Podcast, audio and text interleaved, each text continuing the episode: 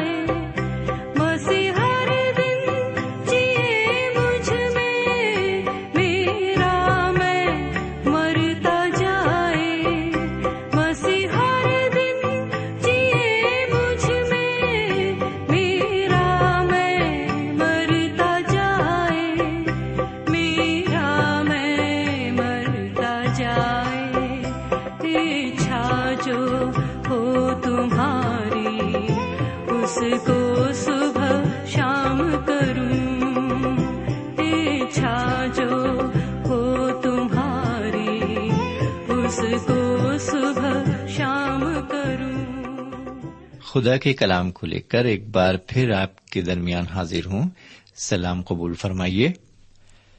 امید ہے کہ آپ آج بھی پوری طرح خیریت سے ہیں اور خدا کا کلام سننے کے لیے آپ اپنے ریڈیو کے پاس تشریف فرما ہے، جیسا کہ ہر بار آپ کرتے ہیں. میں بھی آپ کی دعاؤں کے عوض اور خدا کے فضل و کرم سے ٹھیک ٹھاک ہوں، اور ایک بار پھر اس کے نایاب کلام کو لے کر آپ کے درمیان حاضر ہوں. سامعین، اگر سچ پوچھیے تو جب تک پروگرام کا دوسرا وقت نہیں آتا تب تک مجھے بڑی بے چینی کا احساس ہوتا ہے، اور میں خدا سے دعا کرتا ہوں کہ کب وقت کٹے اور میں آپ سے بات کروں. اور میں خوش ہوں ایک بار پھر کہ اس نے مجھے موقع دیا آپ سے بات چیت کرنے کا کلام کے ذریعے، اور میں اس بات کو تسلیم کرتا ہوں اور یقین کرتا ہوں کہ آج کی اس بات چیت کے ذریعے جو کلام کے تحت آپ سے کی جائے گی آپ کو ضرور برکت دے گی. جی ہاں، اس سے میں اور آپ ضرور فیض حاصل کریں گے، روحانی فیض، اور بہت کچھ سیکھ سکیں گے.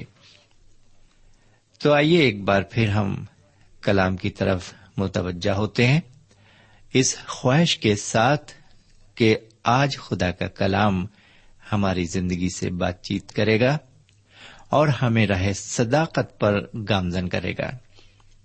تو آئیے پہلے ایک چھوٹی سی دعا مانگتے ہیں، پھر ہم آگے بڑھتے ہیں. ہمارے پاک پروردگار رب العالمین، ہم تیرے تہ دل سے شکر گزار ہیں کہ ایک اور موقع تو نے ہمیں عطا فرمایا ہے تاکہ ایک بار پھر ہم تیرے قدموں پر بیٹھ کر تیرے نایاب اور پرفضل کلام کو سن سکیں.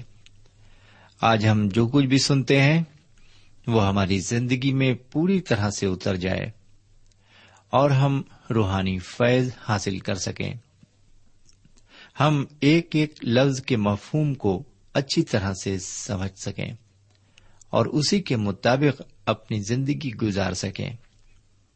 یہ دعا ہم اپنے حضور کریم جناب سیدنا یسوع مسیح کے وسیلے سے مانگتے ہیں، آمین. سامعین، پچھلے پروگرام میں ہم نے آپ کی خدمت میں رومیوں کے خط کے 14 باب کا مطالعہ پیش کیا تھا، لیکن آج ہم آپ کی خدمت میں 15 باب کی ابتدائی 13 آیتوں کو پیش کریں گے.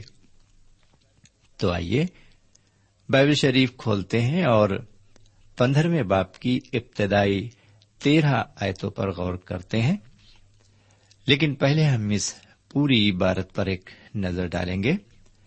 یہاں اس طرح لکھا ہوا ہے 15 باب کی پہلی آیت سے، غرض ہم زور آوروں کو چاہیے کہ ناتوانوں کی کمزوریوں کی رعایت کریں، نہ کہ اپنی خوشی کریں.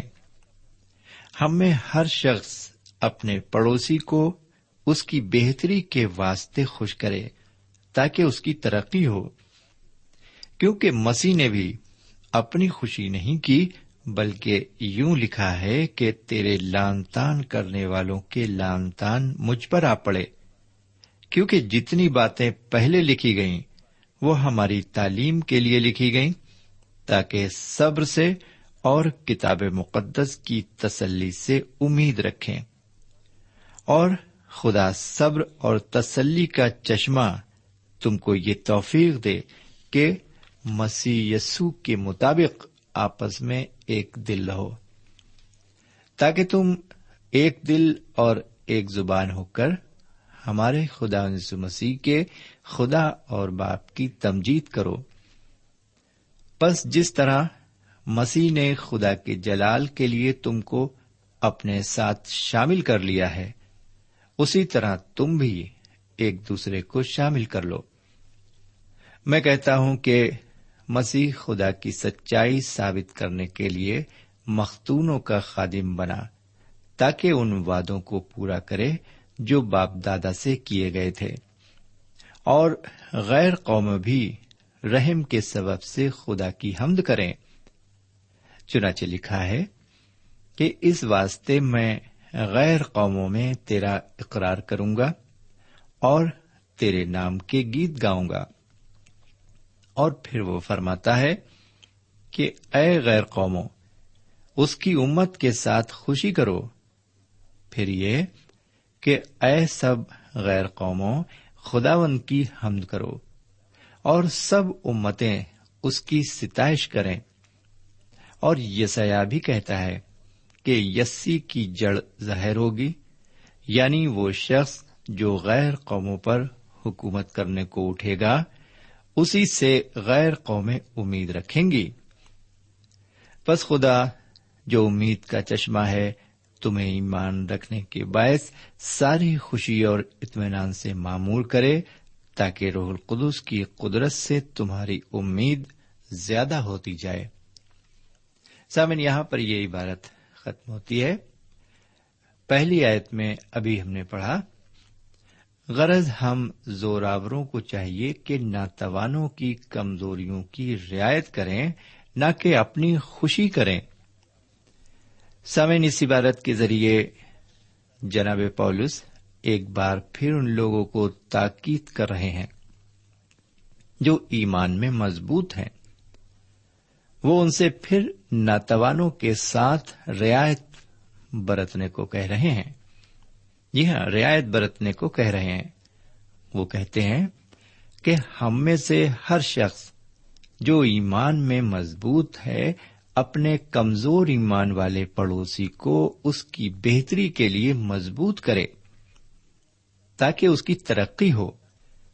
سامعین، ہمیں اپنی ترقی کے ساتھ ساتھ دوسرے کی ترقی کا بھی خیال رکھنا چاہیے.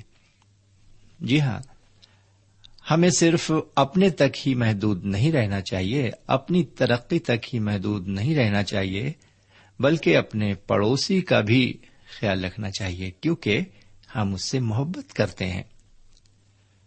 یہ نہیں کہ صرف ہم ہی پروان چڑھ جائیں اور ہم ہی سب کچھ حاصل کر لیں. اگر کسی خاندان میں 6-7 افراد ہیں تو خاندان کی بہبودی کے لیے ضروری ہے کہ گھر کے سبھی افراد ترقی کریں. جی ہاں، سبھی لوگ ترقی کریں. مان لیجیے اگر 6-7 افراد میں ایک ہی شخص کچھ کرتا ہے اور وہ ترقی پر جاتا ہے، باقی لوگ وہیں پر رہ جاتے ہیں، تو اس سے اس خاندان کی بہبودی نہیں ہوگی. جی ہاں، اس کی ترقی نہیں ہوگی، بلکہ وہ سارا خاندان تنزلی کی طرف آگے بڑھے گا. اسی طرح ایک قوم کی بہبودی کے لیے بھی ضروری ہے کہ قوم کے سارے لوگ ترقی یافتہ بنیں. دنیاوی امور کے ساتھ ساتھ روحانی امور میں بھی ہم اپنے پڑوسی کو ساتھ لے کر چلیں. کامل اور پختہ ایمان رکھنے والے کو چاہیے کہ وہ کمزور ایمان والے کی مدد کرے، تبھی کلیسیائی ترقی دیکھنے میں آ سکتی ہے. بہرکیف، آگے تیسری آیت میں جناب پولس سیدنا یسوع مسیح کا حوالہ پیش کرتے ہیں. وہ کہتے ہیں، کیونکہ مسیح نے بھی اپنی خوشی نہیں کی، بلکہ یوں لکھا ہے کہ تیرے لانتان کرنے والوں کے لانتان مجھ پر آ پڑے. کیونکہ مسیح نے بھی اپنی خوشی نہیں کی، بلکہ یوں لکھا ہے کہ تیرے لانتان کرنے والوں کے لانتان مجھ پر آ پڑے. وہ کہتے ہیں کہ سیدنا مسیح بھی صرف اپنی ترقی اور اپنی خوشی کے لیے تشریف نہیں لائے، بلکہ دوسروں کی خوشی میں ہی اپنی خوشی ڈھونڈی. انہوں نے دوسروں کے لانتان اپنے اوپر لے لیے. بہرکیف، آگے چوتھی آیت میں لکھا ہوا ہے، کیونکہ جتنی باتیں پہلے لکھی گئیں وہ ہماری تعلیم کے لیے لکھی گئیں، تاکہ صبر سے اور کتاب مقدس کی تسلی سے امید رکھیں. کیونکہ جتنی باتیں پہلے لکھی گئیں وہ ہماری تعلیم کے لیے لکھی گئیں، تاکہ صبر سے اور کتاب مقدس کی تسلی سے امید رکھیں. میرے بھائی، جناب پولس روم کے نو مریدوں سے یہ بھی کہتے ہیں کہ کلام کی جتنی باتیں لکھی گئیں وہ ہماری تعلیم کے لیے لکھی گئیں، تاکہ صبر سے کتاب مقدس کی تسلی سے امید رکھیں۔ آگے 5ویں آیت میں وہ روم کی کلیسیا کے لیے ایک دعا بھی کرتے ہیں جو بہت ہی مختصر اور بڑی معنی خیز دعا ہے۔ لیجیے غور فرمائیے، اور خدا صبر اور تسلی کا چشمہ تم کو یہ توفیق دے کہ مسیح یسوع کے مطابق آپس میں ایک دل رہو، اور خدا صبر اور تسلی کا چشمہ تم کو یہ توفیق دے کہ مسیح یسوع کے مطابق آپس میں ایک دل رہو۔ میرے بھائی، وہ روم کے مومنین کو مسیح یسوع کے مطابق آپس میں ایک دل رہنے کی دعا دیتے ہیں۔ وہ کیوں ایک دل رہنے کی دعا دیتے ہیں، اس کی تشریح وہ 6 آیت میں کرتے ہیں۔ وہ عرض کرتے ہیں، تاکہ تم ایک دل اور ایک زبان ہو کر ہمارے خدا یسوع مسیح کے خدا اور باپ کی تمجید کرو، تاکہ تم ایک دل اور ایک زبان ہو کر ہمارے خداوند یسوع مسیح کے خدا اور باپ کی تمجید کرو۔ سامعین، وہ مسیحی مومنین کو اس لیے ایک دل رہنے کی دعا دیتے ہیں تاکہ مسیحی مومن ایک دل ہو کر خدا کی تمجید کریں۔ آگے 7ویں آیت میں وہ لکھتے ہیں کہ پس جس طرح مسیح نے خدا کے جلال کے لیے تم کو اپنے ساتھ شامل کر لیا ہے، اسی طرح تم بھی ایک دوسرے کو شامل کر لو۔ جس طرح مسیح نے خدا کے جلال کے لیے تم کو اپنے ساتھ شامل کر لیا ہے، اسی طرح تم بھی ایک دوسرے کو شامل کر لو۔ میرے بھائی، اس حوالے کے ذریعے جناب پولس پھر وہی بات دوہرا رہے ہیں۔ کون سی بات؟ جو انہوں نے 15ویں باب کی 1 آیت میں دوہرائی تھی، یعنی کہی تھی، اور اس کو ہم نے ابھی پڑھا تھا کہ جس طرح یسوع مسیح نے خدا کے جلال کے لیے تم کو اپنے ساتھ شامل کر لیا، اسی طرح تم بھی ناتوانوں اور کمزوروں کو اپنے ساتھ خدا کے جلال کے لیے شامل کر لو۔ یہی تھی وہ بات جو انہوں نے شروع میں کہی تھی۔ بہرکیف، آگے 8ویں آیت میں وہ کہتے ہیں کہ مسیح خدا کی سچائی ثابت کرنے کے لیے مختونوں کے خادم بنے، تاکہ ان وعدوں کو پورا کریں جو باپ دادا سے کیے گئے تھے۔ 8ویں آیت پر غور فرمائیے، وہ کہتے ہیں، میں کہتا ہوں کہ مسیح خدا کی سچائی ثابت کرنے کے لیے مختونوں کا خادم بنا، تاکہ ان وعدوں کو پورا کرے جو باپ دادا سے کیے گئے تھے۔ میں کہتا ہوں کہ مسیح خدا کی سچائی ثابت کرنے کے لیے مختونوں کا خادم بنا، تاکہ ان وعدوں کو پورا کرے جو باپ دادا سے کیے گئے تھے۔ وہ کون سے وعدے تھے میرے بھائی جو باپ دادا سے کیے گئے تھے؟ اس کی تشریح 9 آیت میں کی گئی ہے۔ وہاں پر لکھا ہوا ہے، اور غیر قومیں بھی رحم کے سبب سے خدا کی حمد کریں، چنانچہ لکھا ہے کہ اس واسطے میں غیر قوموں میں تیرا اقرار کروں گا اور تیرے نام کے گیت گاؤں گا۔ پھر سنیے، اور غیر قومیں بھی رحم کے سبب سے خدا کی حمد کریں، چنانچہ لکھا ہے کہ اس واسطے میں غیر قوموں میں تیرا اقرار کروں گا اور تیرے نام کے گیت گاؤں گا۔ سامعین، وہ وعدے یہی تھے کہ غیر قومیں بھی خوشخبری حاصل کریں گی اور انہیں بھی نجات نصیب ہوگی، جیسا کہ 10ویں آیت سے آگے لکھا ہوا ہے۔ اور پھر وہ فرماتا ہے کہ اے غیر قوموں، اس کی امت کے ساتھ خوشی کرو۔ پھر یہ کہ اے سب غیر قوموں، خداوند کی حمد کرو اور سب امتیں اس کی ستائش کریں۔ اور یسعیاہ بھی کہتا ہے کہ یسی کی جڑ ظاہر ہوگی، یعنی وہ شخص جو غیر قوموں پر حکومت کرنے کو اٹھے گا، اسی سے غیر قومیں امید رکھیں گی۔ ایک بار پھر سنیں، وہ فرماتا ہے کہ اے غیر قوموں، اس کی امت کے ساتھ خوشی کرو۔ پھر یہ کہ اے سب غیر قوموں، خداوند کی حمد کرو اور سب امتیں اس کی ستائش کریں۔ اور یسعیاہ بھی کہتا ہے کہ یسی کی جڑ ظاہر ہوگی، یعنی وہ شخص جو غیر قوموں پر حکومت کرنے کو اٹھے گا، اسی سے غیر قومیں امید رکھیں گی۔ سامعین، خداوند تعالیٰ نے جو وعدہ اسرائیلیوں کے باپ دادا سے کیا تھا وہ یہی تھا کہ وہ اپنے لخت جگر جناب سیدنا یسوع مسیح کو اسرائیلیوں اور غیر اسرائیلیوں کے درمیان ایک نجات دہندے کی شکل میں بھیجنا چاہتا ہے، اور وہ وعدہ اس نے پورا کیا ہے۔ جناب سیدنا یسوع مسیح اس دنیا میں تشریف لائے، اور جو کوئی ان پر ایمان لایا اس نے نجات پائی۔ جی ہاں میرے پیارے بھائی بہن، جو کوئی ان پر ایمان لایا اس نے نجات پائی۔ یہاں پر کسی ذات کا سوال نہیں ہے، یہاں پر کسی قوم کا سوال نہیں ہے۔ جو شخص ان پر ایمان لایا اس نے نجات پائی ہے، کیونکہ وہ دنیا کے نجات دہندہ بن کر اس دنیا میں تشریف لائے، جیسا کہ انہوں نے فرمایا، صاف طور سے فرمایا۔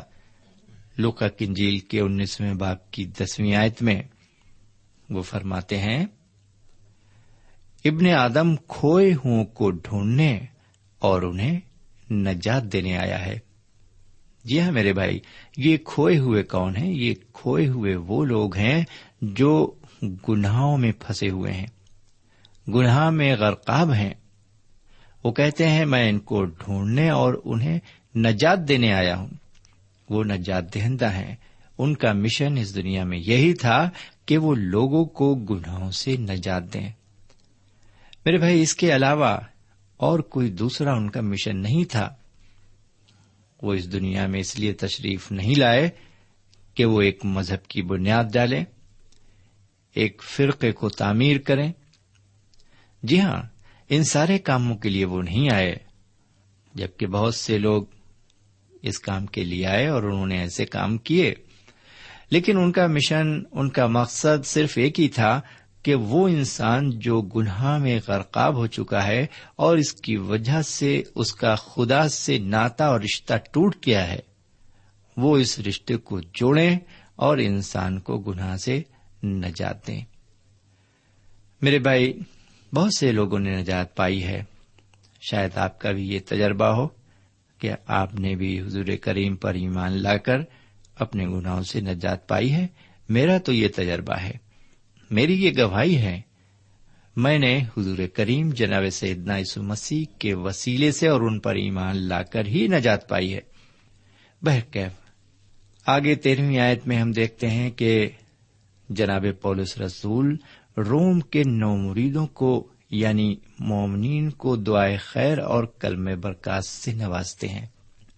جی ہاں، انہیں کلمہ برکات سے نوازتے ہیں۔ وہ اس طرح انہیں دعا دیتے ہیں، 13 آیت کو سنیے، پس خدا جو امید کا چشمہ ہے، تمہیں ایمان رکھنے کے باعث ساری خوشی اور اطمینان سے معمور کرے، تاکہ روح القدس کی قدرت سے تمہاری امید زیادہ ہوتی جائے۔ پھر سنیے ایک بار، پس خدا جو امید کا چشمہ ہے، تمہیں ایمان رکھنے کے باعث ساری خوشی اور ایمان سے معمور کرے، تاکہ روح القدس کی قدرت سے تمہاری امید زیادہ ہوتی جائے۔ میرے بھائی، جناب پولس کلمہ برکات پیش کرتے ہوئے مومنین کو اس بات کا احساس دلاتے ہیں کہ خدا امید کا چشمہ ہے۔ جی ہاں، وہ انہیں اس بات کا احساس دلاتے ہیں کہ خدا ہی امید کا چشمہ ہے۔ میرے بھائی، یہ سچ ہے کہ خدا امید کا چشمہ ہے۔ ہماری ساری امیدیں اسی سے وابستہ ہیں، وہ ہماری قوی امید ہے۔ اگر وہ ہماری امید نہ ہوتا تو سچ مچ اس دنیا میں ہماری کوئی امید ہی نہ ہوتی۔ میرے پیارے بھائی بہن اور میرے پیارے بزرگ، مجھے نہیں معلوم اس بابت آپ کا کیا تجربہ ہے، آپ کی کیا امید ہے، اور واقعی میں اس دنیا میں آپ کی امید ہے بھی یا نہیں، اور آپ کی اگر امید ہے تو کیا امید ہے، کون آپ کی امید ہے۔ میرے پیارے بھائی بہن، آج کی اس دنیا میں جو کہ دور بڑا تلخ دور ہے، اور اس دور میں جینا آسان بات نہیں ہے، بہت دشوار اور مشکل ہو گیا ہے جینا۔ بہت سی چیزوں کی ضرورت پڑتی ہے زندگی میں، بیماری اپنے شکنجے میں جکڑے رہتی ہے، اور علاج کے لیے ہزاروں روپے درکار ہوتے ہیں، چاہیے ہوتے ہیں، اور بھی بہت سی ضرورتوں کو پورا کرنے کے لیے بےحد پیسے کی ضرورت ہوتی ہے، اور انسان اگر بے روزگار رہے تو اس کی زندگی ایک بوال جان ہو جاتی ہے۔ ایسے دور میں بڑا مشکل ہے جینا، اور ایسے دور میں اگر ہماری امید مسیح نہ ہو تو شاید ہم ایک پل بھی نہیں جی سکتے۔ سچ مچ ایسے دور میں اسی لیے آج تک زندہ ہوں کہ میری امید قوی امید ہے، اور وہ امید حضور کریم جناب سیدنا یسوع مسیح ہیں۔ بہرکیف اب آج کا مطالعہ یہیں پر روکتے ہیں۔ اگر خدا نے چاہا تو اگلے پروگرام میں پھر ملیں گے، اور پھر یہیں سے اگلی گفتگو شروع کریں گے۔ تب تک کے لیے ہمیں اجازت دیجیے، خدا حافظ۔ سامعین، ابھی آپ نے ہمارے ساتھ رومیو کے نام پولس رسول کے خط کا مطالعہ کیا۔ ہمیں یقین ہے اس مطالعے سے آپ نے برکتیں حاصل کی ہوں گی۔ ہم چاہتے ہیں کہ آپ ہمیں ضرور خط لکھیں، ہم آپ کے خط کا انتظار کریں گے۔ خدا حافظ۔ ہمارا پتہ ہے programme Noor Ilahi, post box number 1575، Sialkot, Pakistan. پتہ ایک بار پھر سن لیں، programme Noor Ilahi, post box number 1575، Sialkot, Pakistan. اب آپ ہم سے ٹیلی فون اور ای میل سے بھی رابطہ قائم کر سکتے ہیں۔ ہمارا ٹیلی فون نمبر ہے 923446404578، 923446404578۔ ہمارا ای میل پتہ ہے naeem3949@hotmail.com، naeem3949@hotmail.com۔ ہمارے پروگرام کا وقت اب یہیں پر اختتام پذیر ہوتا ہے۔ اگلے پروگرام تک کے لیے اجازت دیں، خدا حافظ۔